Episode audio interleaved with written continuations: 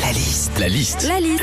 La liste de Sandy sur Nostalgie. Pendant ce long week-end, Sandy, tu as été te balader au zoo de Cerza en Normandie. Alors raconte-nous quand on va au zoo. Alors déjà, au zoo, hein, je suis sûre que vous avez déjà remarqué ça, euh, il y a certains animaux qui se cachent. Genre, c'est un peu, tu sais, les stars du zoo. Genre euh, le lion, l'ours, euh, le crocodile. T'as du mal à les voir, mais tu veux absolument les voir. Moi, par exemple, tu vois, ce week-end, hein, j'ai euh, attendu une demi-heure euh, qu'un crocodile se réveille, alors qu'en fait, c'était un tronc d'arbre. Oh là là là là là Non, là. mais c'est vrai en plus.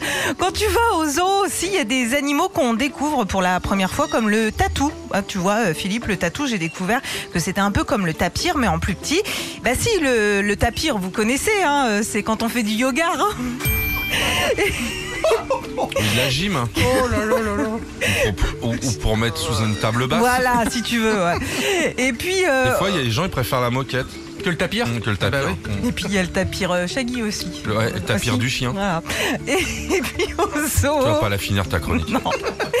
il y a des animaux qui ont des noms euh, un petit peu chelous. Alors euh, bah, tu lis les pancartes, euh, t'es là. Alors ça les enfants, c'est un ours à lunettes. Ça t'es- c'est un cerf-cochon. Ça c'est une roussette de Rodrigue. Et ça maman, c'est quoi C'est un macaque à tête rouge Ah non, ça c'est mamie qui a pris un coup de soleil. hein.